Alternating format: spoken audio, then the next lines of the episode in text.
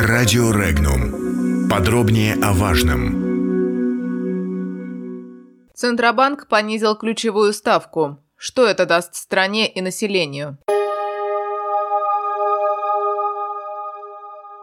Сегодня Центральный банк России понизил ключевую ставку на 0,25% до 7,5% годовых. Такое решение принял Совет директоров Банка России. Основные причины для снижения ставки – замедление инфляционных ожиданий населения и понижение темпов роста индекса потребительских цен. По мнению экспертов, в последующем Центробанк будет плавно снижать ставку. Следующее заседание Совета директоров Центробанка по вопросу об уровне ключевой ставки состоится 26 июля. Напомним, в конце 2018 года Банк России дважды повысил ключевую ставку в общей сложности на 0,5% пункта до 7,75% годовых. С начала 2019 года ставка не изменялась. По мнению старшего аналитика информационно-аналитического центра «Альпари» Анны Бодровой, определенным риском для долгосрочной фискальной стратегии Центробанка являются цены на нефть и общие темпы мирового экономического роста. Генеральный директор Иволга Капитала Андрей Хохрин заявил, что снижение ключевой ставки Центробанка приведет к росту иностранных инвестиций. Цитата. Решение Центробанка о снижении ключевой ставки не должно вызывать удивлений. Дискуссия о смягчении риторики регулятора ведется уже давно, и доводов за снижение было названо в разы больше, нежели против, считает Хохрин. За счет таких действий регулятор планирует стабилизировать курс национальной валюты и общее экономическое положение дел в стране. Кроме того, снижение ключевой ставки позволит решить большую часть вопросов, касающихся кредитования, особенно ипотечного, отмечает эксперт.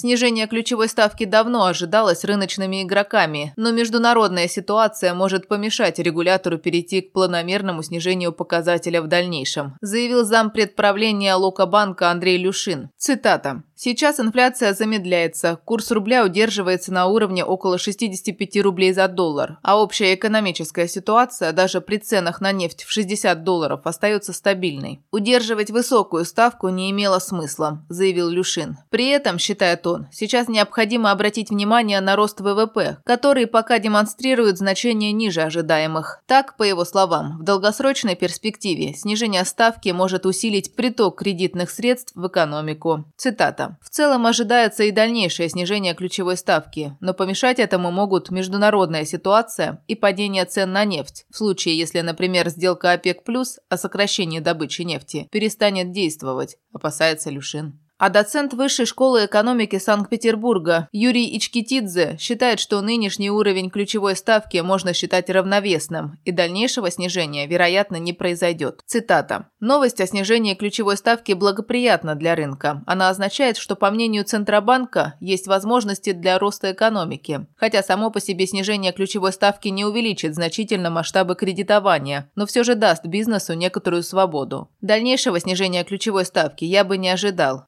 Возможны риски, связанные с ослаблением курса рубля. Нынешний уровень ставки можно считать равновесным, отметил Юрий Ичкитидзе. Эксперт Международного финансового центра Владимир Рожанковский в свою очередь отмечает, что это необходимое смягчение монетарной политики для удешевления ресурсов в период крайне низкого экономического роста, остывающего ипотечно-строительного сектора, а также растущей долговой нагрузки жителей России. Согласно докладу главы Центробанка Эльвиры Набиулиной, с момента предыдущего заседания Совета директоров Банка России денежно-кредитные условия несколько смягчились. Доходности, облигаций федерального займа и депозитные ставки снизились. Потенциал роста кредитных ставок в основном исчерпан. При этом, по его мнению, принятое Банком России решение о снижении ключевой ставки и произошедшее с начала текущего года снижение доходности облигаций федерального займа создают условия для снижения депозитно-кредитных ставок в будущем. Цитата. В то же время рост ВВП в первом полугодии 2019 года оказался ниже ожиданий Банка России. В январе-апреле годовой темп роста промпроизводства оставался на уровне четвертого квартала 2018 года.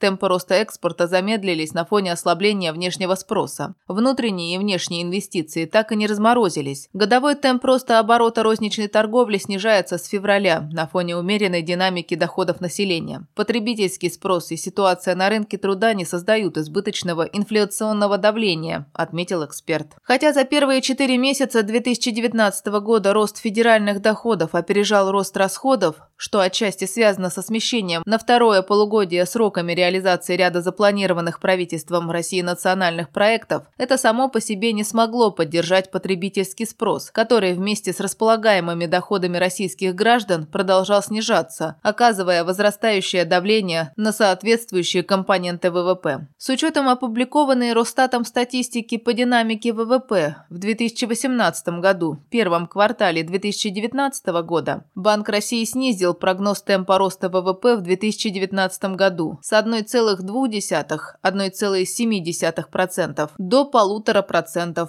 В последующие годы возможно повышение темпов экономического роста по мере реализации национальных проектов. Пока же для цели стимулирования принято правильное решение не только однократно понизить учетную ставку, но и коммуницировать в рынке изменения общих приоритетов Центробанка – от ужесточения к смягчению, пояснил Рожанковский. По сравнению с мартом, краткосрочные проинфляционные риски снизились. В полной мере реализовались эффекты от повышения НДС. Произошедший в первой половине 2019 года пересмотр дальнейших сценариев монетарной политики Федеральной резервной системы США, а также Европейского центрального банка, Банка Англии и Банка Японии снижает риски значительного оттока капитала из стран с развивающимися рынками, включая Россию. Понижение ключевой ставки Центробанка в первую очередь скажется на депозитных процентах, они начнут снижаться первыми. Далее, по идее, должны снижаться кредитные ставки, что особенно ждут в России малый и средний бизнес, а также высокозакредитованное население, высказал свое мнение эксперт. Подробности читайте на сайте Regnum.ru.